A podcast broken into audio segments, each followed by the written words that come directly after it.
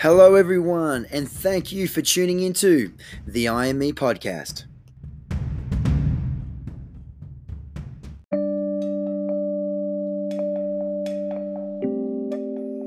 My name is Dominic Kilworth, athlete, personal trainer, business owner, and personal development enthusiast. I'm joined alongside with Jackson Tippett, who is also a personal trainer, influencer, and fitness model. Together, we are your host of this podcast, where with each episode, we'll bring you an inspiring message or person to help you live your best life. Thank you for spending some time with us today. Now, let's get into it. Ladies and gentlemen, welcome back um, to episode 70. It's flying through as um, the weeks go on. I've done four this week. And today we have on board, um, I'd say, the biggest guest to date um, in terms of his appearance. Um, we have Anthony Koutoufides. I've been wanting to get him on board for a few weeks.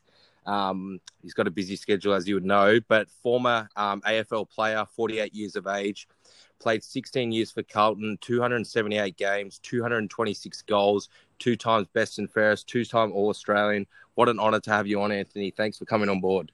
Thank you, Jackson. I appreciate it, mate. Yeah, absolutely. Um, you know, honest, like honest to God, man. Watched you um, when I was a kid, uh, growing up playing footy.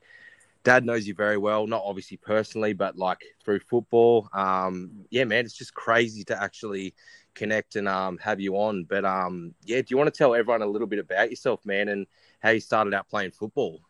Yeah, no worries. I appreciate your kind words, Jackson. I was um, both my parents were born overseas, so they migrated to Australia. Uh, my dad was Greek, mum's Italian, so a bit of a mix of both cultures. But at the age of eight, I had an older brother, uh, Paul. He was a year older than me. He was nine. Our friends introduced us to Australian rules football. We fell in love with it instantly, and uh, we went down to a local football club to try out without telling mum and dad. And, you know, it was dark by the time we got home. And we told them where we went, and they both said, You're not going to play this game. And we said, No, we are going to play. And uh, luckily, our friends said, um, Their parents said, If you want to play, we'll pick you up, take you to the games, and bring you home. We said, We're in. And so it was age of eight that I started playing football, and that was in the winter. In the summer, I did athletics, and uh, yeah, I excelled in both. Uh, sports. By the time I was 14, I got um, an invite from the Carlton Football Club to go down there in their junior development squads back in the days in the late 80s when, when they had it. And that's obviously not there now because the, the system's changed. But I played uh, the under 15s at Carlton and I went to play under 19s at Carlton before I finally got invited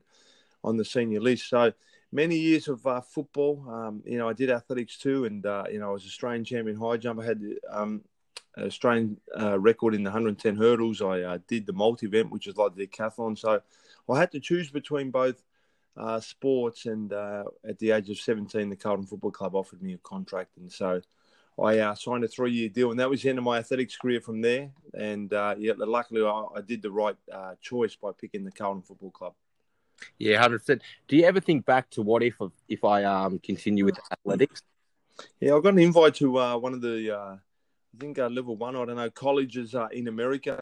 Um, so my times, uh, Kyle Vanderkuyp represented Australia at the, I think it was the 1996 Atlanta Olympic Games. He was a phenomenal athlete. He finished seventh in the Olympic final, but uh, he's two years older than me. So when I ran the Australian record um, the times, you know, at the same age, I, I, was a little bit quicker, believe it or not, but he was phenomenal all the way from a junior. Um, not to say that I could ever beat him. I raced him once and he beat me, but who knows times equivalent if I just put in full time athletics yeah. where I could have gone. You know, every summer I was doing athletics, but then the winter I was playing footy. So I never really did a pre-season to see how far I could excel um, in athletics. I, I, got beaten in my Australian um, title by uh, in the high jump by a guy, a guy by the name of Tim Forsyth, who went along to win a bronze medal at the uh, I think it was the '92 or '96 Olympic Games representing Australia. A phenomenal, unbelievable high jumper. And so, yeah, I could have maybe potentially represented Australia at the Olympics, but I chose football, and um, I was the first like athlete to come into the game. And I guess when I made the AFL Hall of Fame, uh, their thing was the changing of the game. So basically, I was the first athlete to come in that could play in every position on the ground, and uh, the AFL had never sort of seen that sort of player before, and so. They started to recruit players like myself that were more athletic and taller, that could play midfield, back, and defence. And so the game slowly started to change and started to bring in more athletes. Yeah, awesome, man. Man, sounds like you've had a, you know, excelling, um, you know, career. Um, what what was your favorite position to play and why? Uh, I played everywhere, and that including the ruck. And I'm only one one meter ninety one tall. I mean, I was rucking against guys that were six foot seven, six foot eight, some of them. But um, I, I enjoyed the midfield, being around the ball. Um, as much as I could play in defence and could play up forward, I like being around the ball. And um, I think the club got to see uh, another side of me because I was one of those flary kind of high, you know, high jumping, kind of high marking sort of player, but didn't know that I could actually play midfield also. And so uh, I love the midfield. Uh, I was more creative in there, being around the ball. I could just hunt it up. And uh, yeah, that's what I loved. It took me a long time though to get in there because we had such an incredible team. And when you're versatile and you can play in any position, they're going to obviously throw you around here yeah. and there wherever the team needs you. So I did a lot of sacrificing for the team. But in saying that, we had some elite footballers that I got the privilege to play with when I walked in that Carlton Football Club, which was back then the most powerful football club in the competition. Not so much now, but yeah. I walked in with guys that won three or four, you know, premierships and stuff like that. So it was incredible. I remember it. Um, what was it? What was it like trying to maintain that high level of fitness, so called, in for the midfield? Was it as hard as people think, or not really? No, it was hard. I mean, footy was yeah. hard in general. Whether you're playing defence, forward, or midfield back in the day, we all trained the same. We all just got absolutely flogged. And so I'd never done a football pre-season until I was 17, almost 18. And we were running eight kilometres. We were doing time trials, seven, eight kilometres. We, do, we did 50, 100s. My body was broken already within just one pre-season. And so uh, the demands of football – um, were very tough back then. There was no like science to it. It was like the harder you train, the better you and the fitter you are. And if you're a young kid that wants to come in, we're going to test you mentally and physically. And if you can stand up to it, we may give you an opportunity. If not, man, you, you can leave. And so it was very tough environment. And growing up, Jackson, when I grew up in my time, um, remember this, I had migrant parents that everyone played AFL football, Australian rules football, or majority, say 90%, you know, kids. And then cricket was the other sport. They were the two iconic sports in Australia. And as much as soccer was around, even at my primary school with all the migrant kids, majority of us played AFL footage. So we were competing against pretty much everyone else in Australia. Whereas now I feel like it's really diverse in, you know, basketball and soccer and football and maybe not so much cricket, but there's a, a lot of other sports that kids play nowadays too.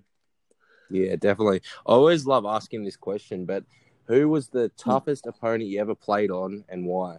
Yeah, I know there'd be many, but yeah, there was a lot, but Matty Richardson to me was probably, I believe, a greater athlete than myself, and he played at the Richmond Football Club. I think he was a phenomenal player. I played him a couple of times in his domain when I was in defence and he was up in the forward line. But athletically, he was so gifted. He was six foot five, so had a couple of inches on me, but yeah. also had speed and um, endurance like a uh, like an, a midfielder, like a Craig Bradley, who was a sensational um, midfielder, but he had both speed and endurance. So usually you get one. Usually you'll get either speed or endurance, or you're real fast and your, your endurance is not too bad, but not great. When, when you get both, that makes you elite. And that was Matthew Richardson. I didn't have great endurance, but he could just blow me up just by a few like sprints where he would sprint not just 50, probably 60, 70 meters, but then go again and go again and eventually blow me up. So to me, Matthew Richardson was my toughest opponent. He he made me realise how important uh, fitness was in terms of the game. So the harder you train, the easier the game was. Not that the game was ever easy; it was always tough. But if you didn't train hard, you would feel it on the ground. Yeah, very interesting. Obviously, starting out, man, like not really, not really anyone knows their prediction to the future, but you know, you're pretty gifted from my uh, point of view. What starting out, did you always think you were going to be this icon in football, or did you just like did you have doubts, or did you know you were actually going to take it this far? No, I wasn't a very confident kid. I had doubts, although I had this, you know, incredible uh, junior career, and that included football too, where I, you know, made the Victorian teams, made the All Australian team as an halfback. But I wasn't a very confident kid. I had incredible mum and dad and family support that always praised me and always said that you're the best, you're the best. But I struggled to actually cement my position in the Carlton Football Club. In 91, I didn't get a game. In 1992, I played six games out of a possible, I think back then it was 22. 1993, I played eight games of a possible 22. I missed out in the grand final. 1994, I played the first half of the year, and then I got dropped for two weeks, and I thought that was the end of my career. So my career didn't start that well, Jackson. And although you look at it, if someone had asked me in the middle of 1994 and said, mate, you're going to go on to play 276 games and you're going to, um, you know, make the All Australian team. You're going to be in the AFL Hall of Fame. I would have said, there's no way, no, that's going to happen. But my career quickly after that, after a couple of weeks, I went to see a sports psychologist by the name of Anthony Stewart, and he was the one who made such a difference. And two weeks later, when I got picked again to play on the wing, I never looked back from that moment. And uh, I always praise myself, not for you know all everything that I achieved, but to say that I just stuck it out in times of doubt. Uh, when I used to go home, you know, emotional, thinking, "Am I ever going to make it?" I knew I had the capabilities uh, to make it. I watched other players, and I, I always knew that I was better than them, but I just didn't know what I needed to do. Number one, to impress the coach, and number two, to get a game. And so it was a very tough period for me. And luckily, I stuck it out. So it's three and a half years, Jackson, of really hard work and mentally very tough for me. But I'm glad I went through it because I use that sort of mental toughness now in my work after football too. That I totally understand that life is never easy and we always get faced with obstacles. And we've just those challenges there that we must break through just in time and belief and persistence and disciplines and stuff like that. Yeah, and without those obstacles, I don't think we'd be the, you know, the individuals we are today. Well, I don't think I would, and I don't think yourself you would be either. So, um, you know, failure. A lot of people think of failure as um, like a downside. I believe it as an opportunity. Um, you know, you have to go through failure to succeed. In my eyes, do you believe the same? Well, hundred percent. I mean, we don't want them. Believe me, we don't. We don't want tough times yeah. and stuff like that. But every tough uh, thing that I've been through, I've come out of there better person. I've become stronger because you've had. You always have to look deep within yourself. What is it that you can improve? Where am I going wrong? What can I do different? And by doing that, you do eventually grow. And those obstacles are the things that do make us better. If everyone is comfortable right now and you just want to go through life feeling comfortable, you're going to cop it somewhere along the line. So you're better off just knowing that you are going to face challenges and to just push through them. You heard it from the best guys. So um, yeah, you gotta. Everyone's gonna fail in life, but um, you know those failures will definitely make you a strong individual.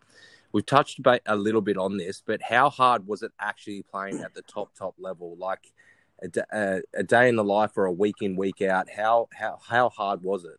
It's very tough. I mean, the commitments, the disciplines, the sacrifices, all those things. I mean, Friday night before a game, when my mates were going out night clubbing, I, don't worry, I preferred to be out night clubbing. But you know, they're the sacrifices and disciplines I had to make in order to to make it. And I know Jackson even during high school when some of my mates probably turned into doing things that I didn't agree with because I was on this pathway of wanting to make it, whether it was AFL or representing Australia at the Olympics. And so I just didn't want to do the things that they started to do. And so there I had to find new mates and whatever, um, just so I stayed on the straight and narrow.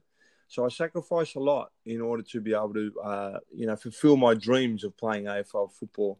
Um, and even when we played, I mean, look, we had a drinking culture. I never drank till I got the football club, but I enjoyed that because we were able to let our hair down. So we play play hard like on the weekends, but you know we train hard and all, all those things. So we had fun too at the same time, and I think you've got to get that balance right. If it's all just hard, tough, you know, no, I'm not going to have any fun. You're going to feel it somewhere along the way because you have to enjoy and love what you do. And with football back then in the 90s and early 2000s, it was an incredible time to play footy because as much as we were serious about our footy and wanted to win, we still had a lot of fun too. But in terms of training, and you know carrying injuries and pushing through injuries and the mental battles and the pressure that came with it. It wasn't easy, Jackson. When if you become the best player in the team, and if the team loses and the blame gets put on you because you haven't performed well, you feel the pressure from the outside. So we had to perform in front of you know people live and people watching on television as well, and we'll you know scrutinise every single week that we we're out there by the supporters that were in the grandstands, coaches, you know, coaching staff, and members around the football club. So it's a very, it's very, very tough, and it made me grow up a lot quicker than probably I would have if I didn't walk into an AFL environment. Yeah, that leads me perfect to my next question. So you've touched a bit on it, but what's it like? Like, obviously, you know, as you become more famous or you're an icon to people, uh, what's it like dealing with the media and all the critics um, in and out, not just on the field but outside the field too? Yeah, it'd be a lot tougher now for the players. They get scrutinised everywhere, social media, videos, you know, you know, all cameras and all these things. There's so many um, media people too. But like we all watched, um, you know, obviously we had to try to do everything that we could, you know, as best as we could. Otherwise, we'd be in the newspaper and, you know, getting criticised by people. But the criticism you just had to accept from people, in particular, when I wasn't playing senior footy and I'd be working somewhere, people would always be like, "Are you playing seniors? Oh, you're a reserves player. Oh, you're no good. Oh, you're crap. You're you know." So we we had to take a lot, but you just have to be tough. And so you know, even people that start their ventures and people don't agree with it. So even when I started my business now, the people around me were like, "What are you doing, mate? Don't do that." You know, had have their opinions, but in, deep down inside, I knew how incredible the opportunity was, and so I went for it. And so, as much as people have have their say, never let them put you down if you believe in something and you believe in it strongly, because you can go out there and prove them all wrong. Yeah, I like that, man. I like your mindset in general. What was your best moment in your career? Everything. What was your absolute top moment? Well, there's one that's clearly above everything else, and that was the 1995 Premiership. Um, that, I was age 22 in 1995, and you, I told you before, Jackson struggled in 91, six games in 92, eight games in 93, 94 got dropped halfway through the year. I thought it was the end of my career. I came back and was in the best players almost every week after that, and then 1995 was one of those years out of the blue. It was a dream year where our club only lost two games for the entire season, and we lost to the two bottom teams. And uh, at the start of the year, all the media critics were saying that we were too old and too slow, would never be able to win the grand final. Well, everything came together for us. And uh, at the age of 22, there I was, um, you know, on the MCG in front of 90 odd thousand people there and uh, playing against Geelong in what I believe is the greatest day on the calendar for the entire year. Because as a young kid, I used to watch grand finals every year, and uh, I, I, just could not even imagine. I, I, my dream was to play AFL, but I could not ever imagine that I'd be on the MCG on grand final day playing for the Carlton Football Club, and that's what I did at the age of 22. And you know, the build up to that week, the car parade around the city the day before, the training session on the Thursday night, just the entire week. It's such a religion here in Melbourne um, it was the most incredible feeling. And that day there, I'll never ever forget. To this day, it's the greatest day of my life. I always say that. And at the end of that game, when that siren went, I went, you know, absolutely crazy. And you can imagine mum and dad who migrated here, had no family here. I mean, they were the two probably proudest parents in, in the you know entire country on that day after the game uh, when they walked into the change rooms. Who who won that game? That I, I actually can't recall that. Oh, Carlton, Carlton, yeah. You won that? Yeah, yeah, yeah. Carlton versus Geelong, yeah. We what? won by 60, uh, 61 points, I think it was. Yeah, we were up by 80 odd points halfway through. Jesus, that's a flogging. yeah, yeah. We almost yeah. probably should have had the AFL record, really, but I think we just went a bit easy in the last, you know, five, ten minutes. what's the what's the after party like, or what's the after week like after you win a grand final? It's not week, man. It went on for six weeks. Jackson. I went from ninety five weeks. Yeah, I went from ninety five kilos to hundred and three. We were kings of the city. Yeah, we free drink cards. Everyone wanted us to go to their nightclubs. It was just we we had the key to the city, and that's what it was. And so we um had a footy trip as well. So our footy trip was to America, and the guys that couldn't go to America went to the Gold Coast. So I went on both with my good mate Ange Christou, and we just partied every single day, mate. It was just it was an unbelievable time of life and a great time to be alive and celebrating and doing you know what we did uh, to celebrate after that grand final. Jeez, man, I didn't think it would, it would tie out to six weeks. That's um, yeah, that's a celebration in itself. it was, that's crazy. I think it cost us in 1996, I reckon, because we, we all came back that, that like overweight and you know just we weren't ready, I guess, for 1996 to come. Yeah, how did you go in 1996? Oh, we did well. Like we got to the finals, yeah. but we just lost in the first two weeks of the finals. So we lost both games. We, we just started getting injuries. We were old then, and some of our superstar players just got that little bit old and injuries, and so our team was a little bit not quite balanced as what it was in '95, but still had a phenomenal team. '94, we were on top with one game to go, and then we lost that game, and then we lost the two finals as well. '94, so we didn't have a great run there, but in '95 we just put it all together. Yeah. If you could go back in, oh, two two questions to this question. If you could go back in time and change anything, what would it be and why? I want to know with your just in general in life and with your AFL career? Oh, if I can go back, oh, I lost my father in '98. I'd love to have him still around. I mean, that was one thing that was really out of my hands, though. But like, I lost him at the age of uh, 20. I just turned 25, and that that destroyed me because I I was still living at home, and he was my you know greatest friend. So I just wasn't ready to lose him. And uh, the other thing is probably my, you know, at the peak of my powers, I just started to get you know, a few uh, impact injuries. Not that the body was breaking down; it was just a few little, just unfortunate injuries in the peak uh, of uh, when, yeah, of my career when I was just flying uh, in terms of form. And so, you know, I won the most valuable player award in year 2000. Got struck down in round 20 against Essendon in front of 90 odd thousand people. They were on top. We were second. It was the biggest game of the year and I got injured in that first quarter when someone came across. So I was in, in incredible form. I think I, I, was like 13 weeks in a row, best best on the grounds. And then the next year was the same. Got to the finals, best on ground. Second week of the finals, did me knee. Yeah, so I was just a bit unlucky. So if I could, I mean, I, I wouldn't change anything. Don't get me wrong, Jackson. But if there was yeah. something that I would, of course I would, because you know I was I, I was like just playing the best footy of my career. Unfortunately, you know, injuries just impacted me. Yeah, injuries, man. That's something that's um yeah hurt a lot of people's careers. So yeah, it's it's um it's a tough one. Do you know what I mean? Because once you're injured, it's hard to come back.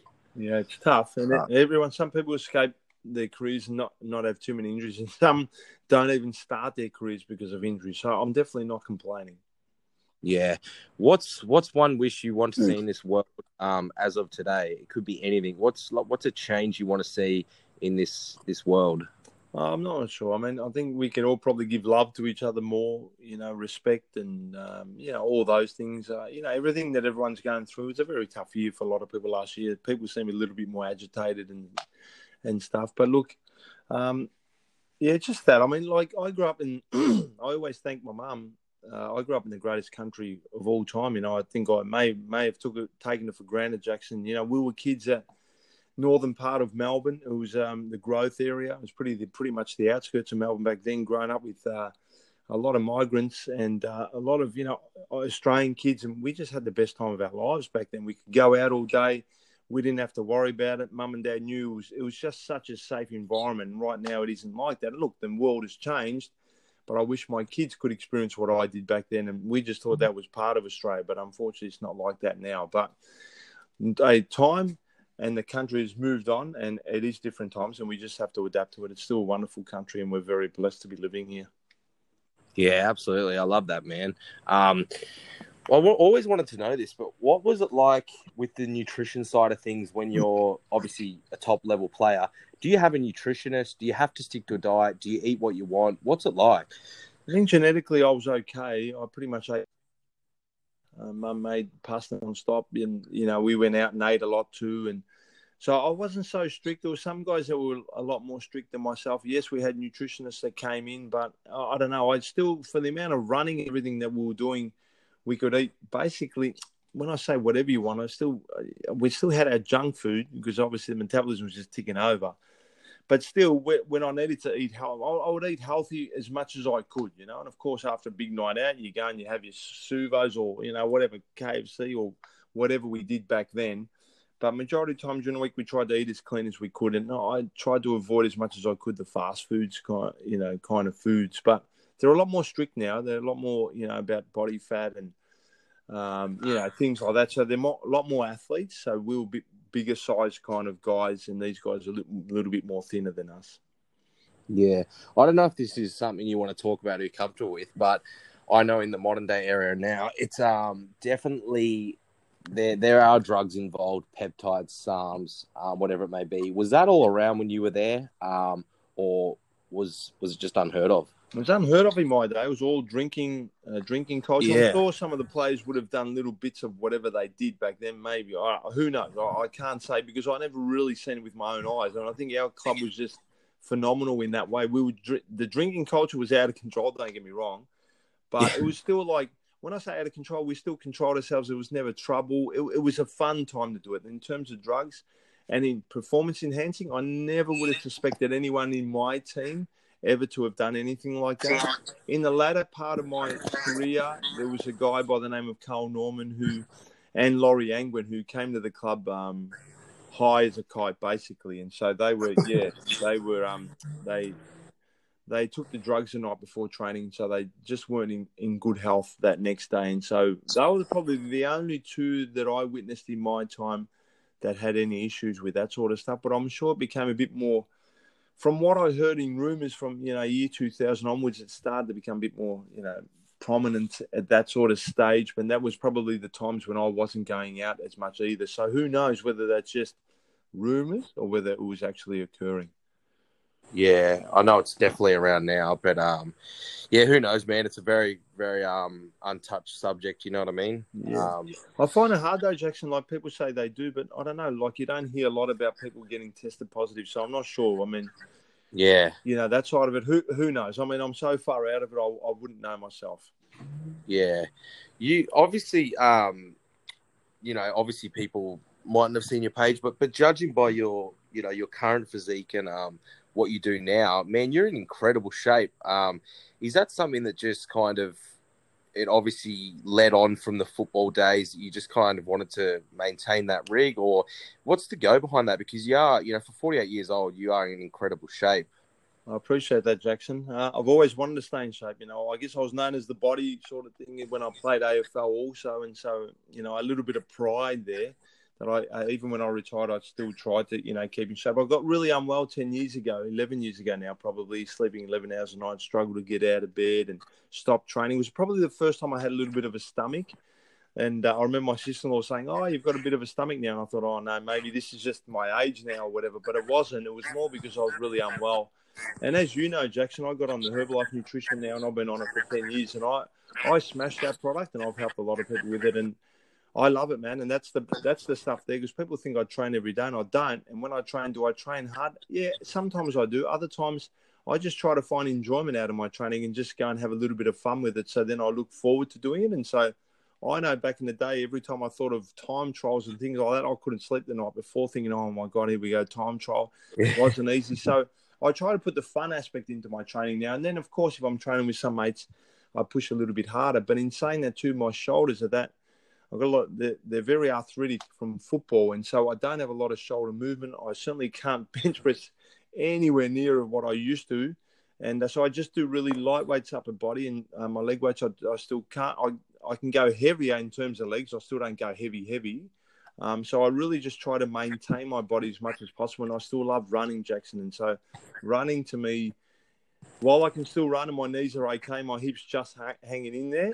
I'm, I'm feeling good. But in terms of shape, yeah, 100%. Man, I'm very lucky. Even during lockdown, man, I, I uh, was able to just smash my uh, Herbalife nutrition and, you know, eat my uh, foods and that as well and just been able to keep in shape. I love it, man. 10 years on it and uh, I, th- that's me forever.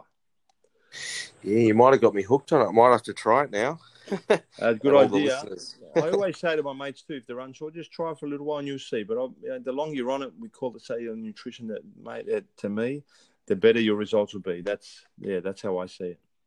Yeah, but I believe in. I'm firm with what you said that um, hundred percent nutrition takes over training any day. You know what I mean? Yeah. If your diet's on point, um, you can still look, you know, amazing year round, whether you're training six days a week or two days. Do you know what I mean? Um, but too many people overcomplicate it and they smash their training or their cardio or their running. Then they're eating shit and they wonder why they're not getting results. You know what I mean? Yeah, they say that, don't they? You can't outwork a bad diet, man, and it's so true. Yeah. So we say twenty percent exercise, eighty percent nutrition, hundred percent mindset, and we've been, had that philosophy now for the last eight years since I started my business. And and I'm definitely about the mindset, hundred percent. Yeah, Um, yeah, man, it's been an absolute pleasure having you on board. Um, obviously, I like to keep these at around 30 minutes so um, people just listen to them, they get excited, and then, you know, who knows, hopefully we can get you back on for another episode. Um, but man, it's just been awesome to have you on, and um, I really appreciate your time. I know you're busy. Um, is there any leaving thoughts you want to uh, leave to the listeners um, about yourself, how they could contact you, your services, whatever it may be? yeah, I appreciate that, Jackson, again, mate. Um, yeah, just they can follow me on Instagram, Anthony Koutoufides, or my public Facebook page, Anthony Koutoufides. They hit me up if they're curious about the products and how to lose weight or gain weight or, you know, all that sort of stuff that I love doing now and I have a passion. So, um, yeah, So, in saying that, do you you sell the products? Do you? yeah, yeah, I do. Yeah, that's Just for my- the listeners. Yeah, yeah, yeah, I do. That's the business that I do now. I work from home and you know have an amazing lifestyle with with this uh, opportunity. Yes. Okay, awesome, man. Yeah, I, I might even check it out myself. But um, that's a whole nother subject we can talk about in itself. You know, just the Herbalife nutrition. Um, yeah, man, there's just so much to talk about. But I'd be definitely interested to hear more about it. No Um. So for all you listeners out there, um, yeah, obviously I'm going to leave uh, Anthony's details when I uh, release the episode, and yeah, if you do want to contact him or um, yeah, ask him a question, I'm pretty sure he'll get back to you. He got back to me. Um, you know, great guy, and um, I can't wait to get this out to all the listeners, and I hope you enjoy it. Thanks for coming on board, Anthony. Thanks, Jackson. I appreciate it, mate. Cheers, guys.